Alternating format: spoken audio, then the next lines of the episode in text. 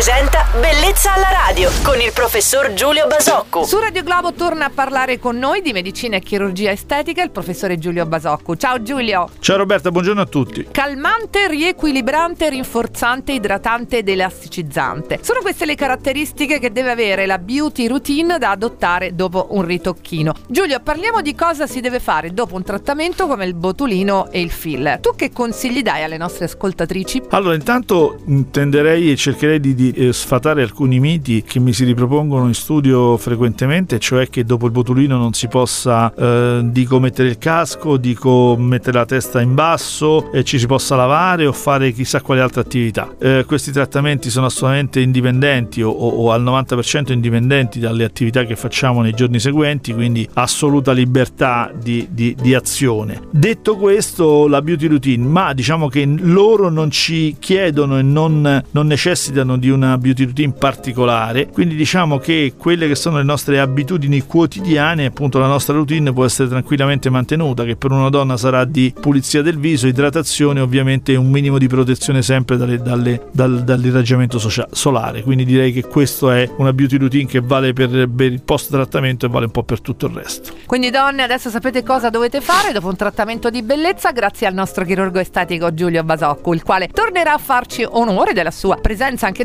domani su Radio Globo. Ciao Giulio, buona giornata. Ciao Roberta, buona giornata a tutti. Bellezza alla radio.